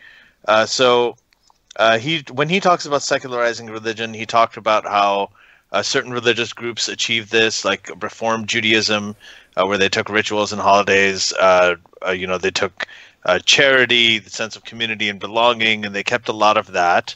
Uh, they kept what they liked from Judaism, but they outgrew the super. And So it was very characteristically the idea was that they didn't believe. They got rid of the faith Mm. and kept the fun. Keep the fun, Right. get rid of the faith. And that's how that's how I look at it. F- Keep the fun in the food and and and get rid of the faith. Especially So- the food. Yes. Yeah, so uh, there was this, and and then of course there are some rituals. I mean, even with the rituals, you got to be selective. You don't want to keep you don't want to keep FGM or male circumcision or you know you don't want to keep any of those things. You want to keep the stuff that is again the the fun without the faith. So he also gave the example of Nordic Lutherans, uh, and he said, "quote." Uh, they observe traditional religious holidays and congregate now and then, even in church, and uh, they even feel Christian. Uh, but they do all of these ostensibly religious things without a scintilla of actual faith in the supernatural. And I just want, like, when I quoted him in my book, I was saying, I just wanted people to imagine, right, and this is the, in the chapter called "A Tale of Two Identities." Imagine that if you're a, as a Muslim, right, it, as part of the Muslim community, you know, you're you are your family stays your community you're still part of your family you're still part of your community you're an open atheist you don't believe in anything but you can still come to the ramadan iftar parties you still have them but they're bring your own booze iftar parties right Mm, right you can have like all kinds of games fu- you can have you can only say that sexes with the Sunnis, by the way. With the Shias, there's nothing fun to keep, Ali. I'm telling you. Okay, this is why I was so oh yeah confused. for the ramadan and the no, No. it is fun to keep i find i no, no, no. with With, with you, okay. So I, I think maybe I, I'm biased, okay? Because I, this Yeah. is why I was and, and confused. fi- uh, uh, let me let me just complete the thought like here mm. the whole idea is that this is really hard to imagine that you show up and you have your own sort of iftar party but this is kind of like having like like people celebrate christmas without any without even thinking of christ and we've got elves and santa claus and all this stuff so if you were imagine if you could do eid or uh, think of ramadan that way that, that's all i'm saying but but yeah what are you saying about Shias? go I'm ahead just thinking. This is why when I read your book, I was confused by that part because I understood cultural Christians because there's so many cultural stuff about Christianity that people want to keep because they're just fun. Uh, The music, the food, the celebrations. I understood cultural Judaism because there's so many fun, like you know, rituals and all the you know. I don't know. I understood. So I, I understand some Jews hate that and they don't want to have. They they want to leave the ideology. Plus, they hate the culture as well. But some people want to keep it. I ne- I did not understand that with Islam because with my experience, people that leave Islam, they're like I I couldn't think there of it. fewer things Whole, yeah, no, no, there was nothing. But I'm telling you why there's a difference between you and me. Okay, but um, the, every single person that I met that left Islam, they're like, I don't want anything to do with this shit ever again, right? But I understand that now, as a as somebody that has left Islam for a long time, now I'm coming back to like uh, checking out the history, the history of Islam, and all that. I'm I'm finding some interest in it, and I find some uh, some parts of it very very, you know, I'm very curious about it. So I understand that part, but I couldn't. I mean, a lot of that up. because Islam hasn't let been me let me finish let me finish my let me finish this thought. Yeah. I couldn't understand it when it comes to the culture and the music and the rituals because there was nothing fun there. And the reason why you found some fun in there and I didn't is because you grew up in a mixed Sunni Shia society. I grew up in Iran, which was only Shia. And I tell you, Ali, there is everything especially in Iran, in a country where you have the more Zoroastrian, more ancient Persian celebrations, and you compare it with all the Shia rituals. like Nowruz, Nowruz Yes. and everything. Yeah. Everything that seems Persian, I, I'm not the I'm not the nationalist, but it just this is just how it comes off us, right? Everything that it came off as Persian or Zoroastrian or ancient, you know, P- Persian empire seemed like a celebration of life, seemed like colorful, seemed like getting gifts and you know, and everything that had to do with oh. Shiism was black, Death. was about crying, was about death, was about beating yourself, it was about blood, right? So growing up, we just saw that like, oh, religion is you know religious rituals. It was about. It, you know, it, you like it's, it looked evil. It looks like cultish, blood cultish. It looks like evil. It looks about crying and being upset all the time. And That's every how, that's how it is right now. Okay, Right. so so here's a, let me let, I'll tell you. So No, here's but, a contrast. but I'm just saying, so, but like compare that. that. comparing that to Sunnis, it's less like that. Sunnis do have more. You know, we don't even call. You know, we don't even call it A- Eid when it comes to Shia celebration. Sunnis must like. So I, I mean, I understand that Shias outside of Iran are different, right? But in Iran, when we say Eid, we're not talking about anything sh- Shia. Eid Okay, is so- only about Nowruz, which is the Pers- ancient Persian pre-Islamic celebration at the beginning of the new year. Okay, So let me tell you, They- I have a- I was confused when I when I left Iran and people were talking about we were saying oh Eid Mubarak and they were saying ta- ta- talking about something as Islamic. I was like, what the fuck are you talking about? Eid is like uh, the spring. Like so, so this is why I was I couldn't even understand how you see anything fun in religion I- because so in since- Iran it's a bit different. Well, go on. So so here's so the example that you're giving of the Shia versus the uh, Zoroastrian thing. I have a similar kind of thing within my own household. Okay, so I come from a Ithnashri Shia background, which is all about death and crying and mourning and everything, and Muharram and self-flagellation. Uh, whereas uh, Lishba, my wife, comes from an Ismaili Shia background, the Sixer background, and for them, every time we're mourning something, mourning is kind of eh, banned in their religion. So every month they have a dance thing at their mosque. Right. Okay. That where all the, the guys, girls mix together, they dance, and they all stay. Even the secular and the atheist Ismailis, they show up there and they still go to these things so they can see all their friends. They celebrate Navroz. They they they, they have a lot of the the sort of the Persian um, uh, the, the, same kind of uh, the holidays and everything like that that they celebrate. So there's that aspect, mm. and they have that celebration thing. And she always asks me, she's like, "Why wouldn't you just come with me and celebrate all of this stuff instead of like keeping the cultural elements of Shiism?" And for me, it was very different. I think it is probably different because we were outside of Iran, and even though we did wear black and we went to these majalis, no, we didn't really listen to it or care for it. We just went there because we I, I, we just met our friends. We mm-hmm. had tea and samosas afterwards. Like you'd cry for about 15 minutes. Everybody would cry, and then they'd come out, and then everybody'd have tea and samosas. We'd talk about things. We'd get to stay up late at night. And the other thing for me that was very important as a musician is that that I learned. You know how people Christians learn music from gospel choirs and stuff like that. A lot of really big singers like Beyonce they started singing in church. So for me, a lot of that started with the with the nohas and the marshi right. and the salams so and everything. Yeah, together. different experience though. So, so yeah, it was a different experience th- than you. Uh, no, number one, um, number two, uh, there are actually really horrible things that can also be secularized into fun things. And the most bizarre one is Easter, right? The crucifixion, Jesus, and yes, it's yeah, the resurrection and all that. But, uh, but in Iran, there's no there's no desire for that, right? The, the, yeah. Because in Iran, for example, where I come from, people are like, we don't need to secularize this shit. We already have our own superior celebrate non-religious celebration. Well, I, listen, I'm pretty sure that way back in time, at some point uh, when uh, this whole somber reflection on the crucifixion of Jesus and the resurrection and all the lessons of that were replaced by uh, bunnies and multicolored eggs and kids yeah, going on Easter hunts. Yeah. No, so what I'm saying is it, it's completely unrecognizable. There's no symbol of Jesus on a cross or any of that crap with right. the Easter bunnies and the eggs.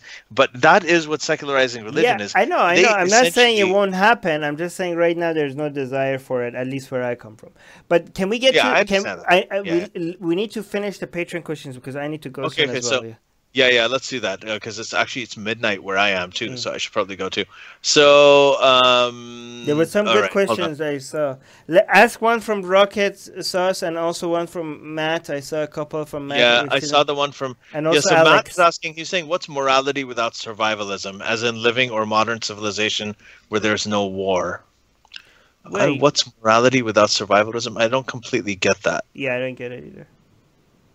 And he's saying how. Then he also says how morality in Islam came to be, as Islam is indeed the worst religion in this age.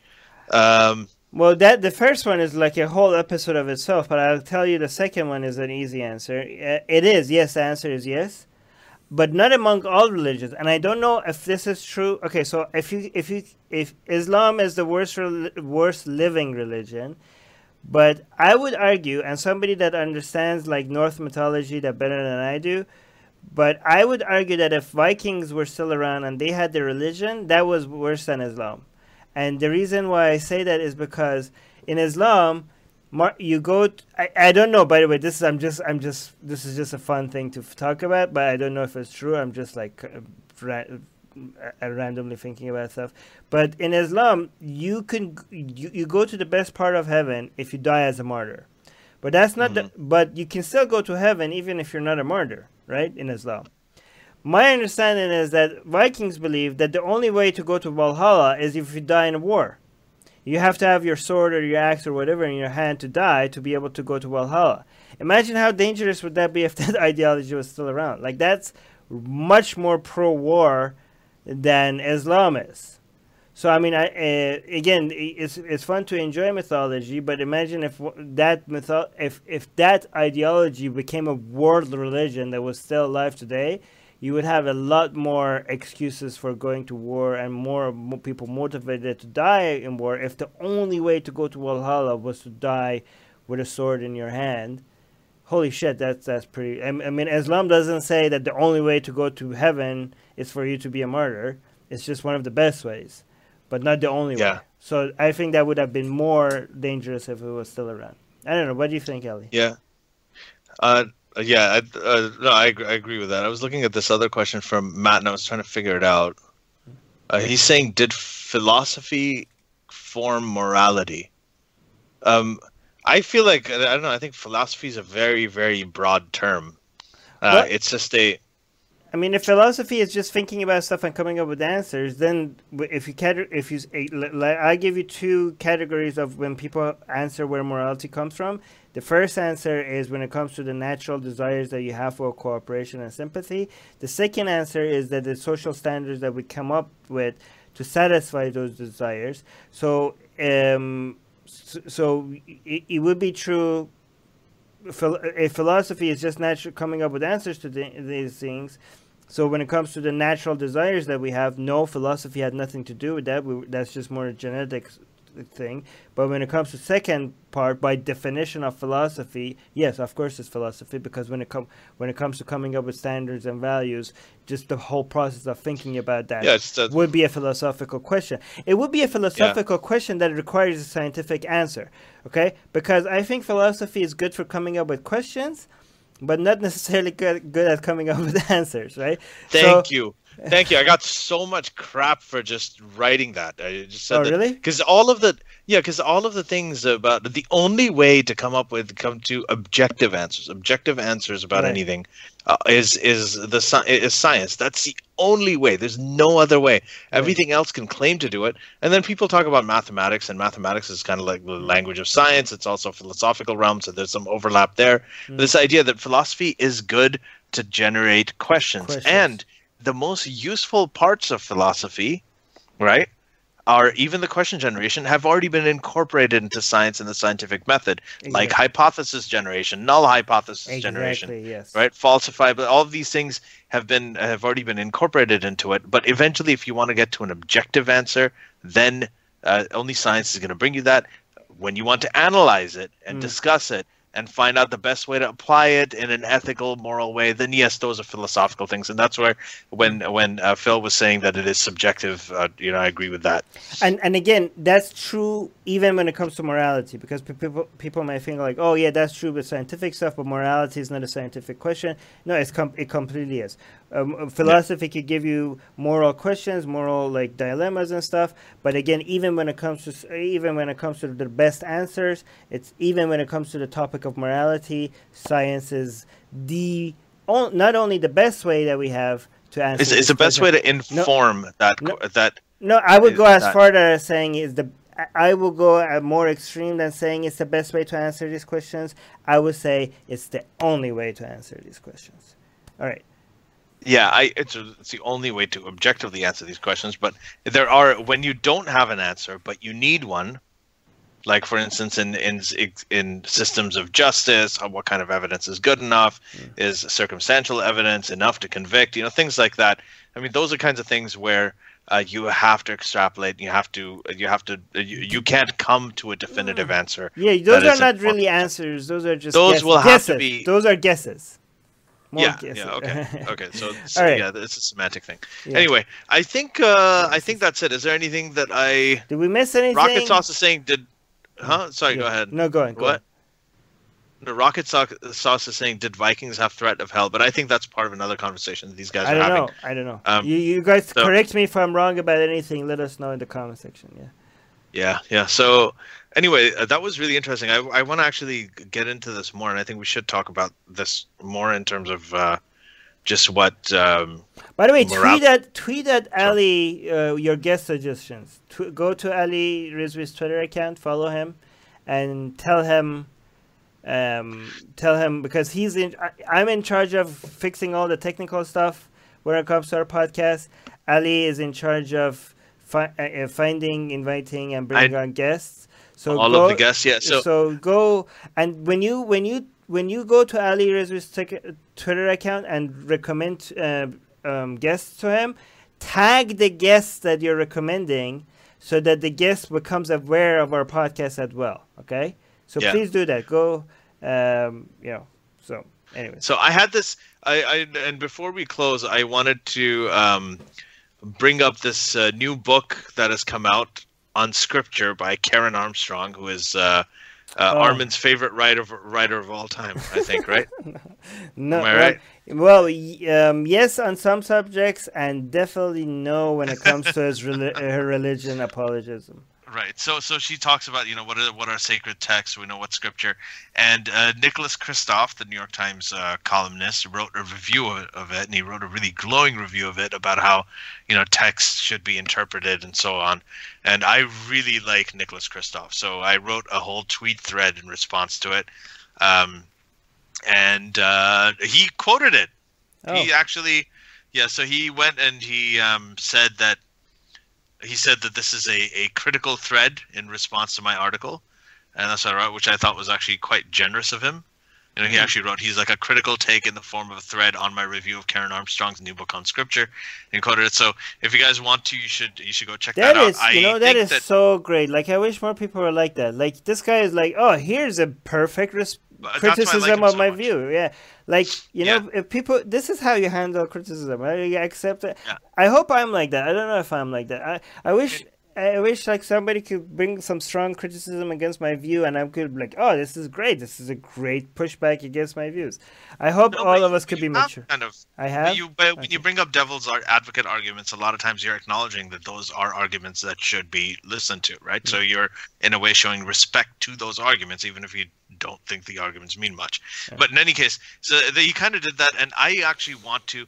I would love to get Karen Armstrong on this. I am going to reach out to her. I'm Wow. very, very pessimistic. I don't Yes. think she's going to come on. No. So uh, yeah, I, I don't think it's going to happen. But nevertheless, I Try think it. we should sit and we should uh, talk about this idea Mm. about the interpretation of scripture because this is such a common trope that I hear from all the time with Nick Kristof and Karen Armstrong talking about how scriptures need to be uh, d- analyzed. I'm not going to go into the what I wrote in the tweet thread. It was actually quite. It, it was a very good response, which is why I think he quoted it. Mm. Um, A but link to it in uh, the description of the public version of this podcast.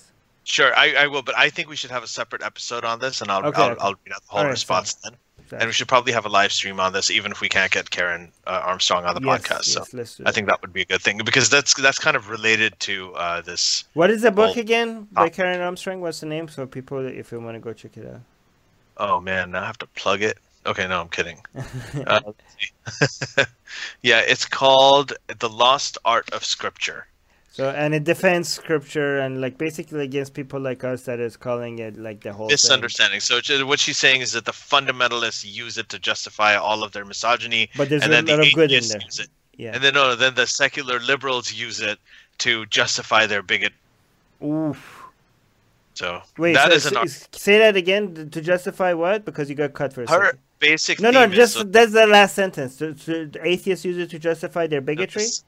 Yeah, the secular liberals use uh, the same passages to justify their bigotry against religion to expose it as a Okay, come, lies. bring her on. Bring her on. Let's this. I, well, she's not gonna come on. It's not gonna happen. But Okay. still, we can try. um, uh, it's. Uh, I think I still think we should discuss it.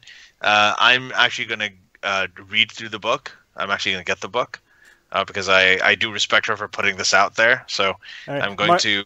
do Mars's que- do Ma- on. Mars uh, last question. Okay, That- Mars. Let's do that and then go. That Mars. All right. So Mars has said, "Have you guys thought about maybe having Yasmine Mohammed back on? She just released her new book. Yes, yes, yes. Yes. and I reached out to her. Yes. and I'm gonna follow up, and I, I I'll see if she has the time and if she's able to come on. yes. And I think that that would be awesome. The last uh, I heard from her, she was up for coming on. So um, I hope that, so. I think that'll happen. She was a former host on this podcast, and she just finished. So, by the way, Yaz actually just did an episode with Sam Harris. Uh, a lot I- of you have heard her story, are going to hear her tell the story, but I think she she did it in a very very powerful way.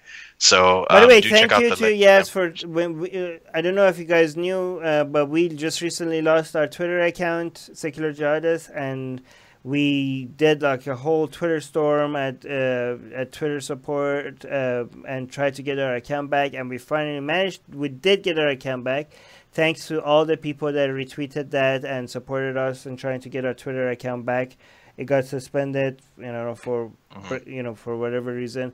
And also thank you to Yas for retweeting that. So that was her. She supported us in getting our account back. And also thank you to Richard Dawkins uh, and everyone else that that to, that supported us in you know to Yeah, thank you. Oh, so Richard Dawkins did too. Yes. I missed that. Yeah, he did. Oh, that's awesome. Yeah. So, yeah. Anyway, we're gonna. Uh, yeah, let, us see. Richard Dawkins also has a new book out. I've tried to reach out to him. He's a lot harder to get on, but let's see. Let's see what happens. Yeah. Fingers crossed. Uh, in any case, um, yeah, this was this was a lot of fun. I think this is a really good topic. I'd love to do more stuff like this, and it would be really good to have Yaz on. It would be really good to have that live stream about the Karen Armstrong book.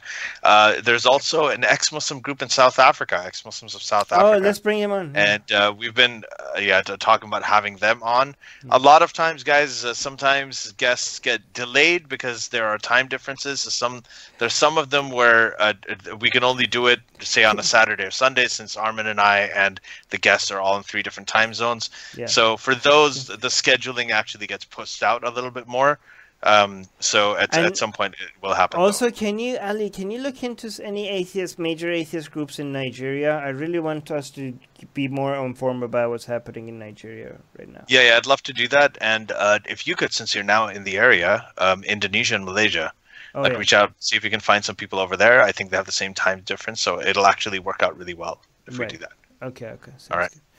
So All anyway, tweet at us with guest suggestions and and thank you for listening again. Thanks everybody. Thank you Mars. Thank you James. Thank you Anne. Uh, thank you Darko. Thank you for um, being patrons. Matt Rose, Rocket Sauce. Uh, all you guys, everyone who joined in, thank you very much. But guys, seriously, And- seriously, thank you for being patrons. We really like all the energy and time and resources that we spend on making this show happen. Like, I d- we don't thank you enough for supporting the show. So thank you. James, James Lauerman's James, here too, and so is Lois. Lois. And uh, yeah, everybody. And if you're Okay, not a patron, and if you're not a patron, please link is in the description. Please support us in any way you can. There's a PayPal link as well, by the way. all right, great. All right, love you guys. Okay, everybody. See you. Thank you. See you next time. The secular jihadists have been made possible thanks to the Illuminati and the covert support of Israel and the CIA. That's what we have been told, but we haven't received our checks yet. If you like what we do, please support us.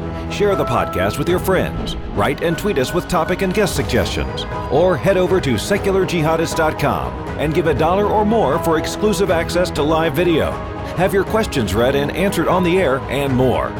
Till next time, May the Flying Spaghetti Monster be with you.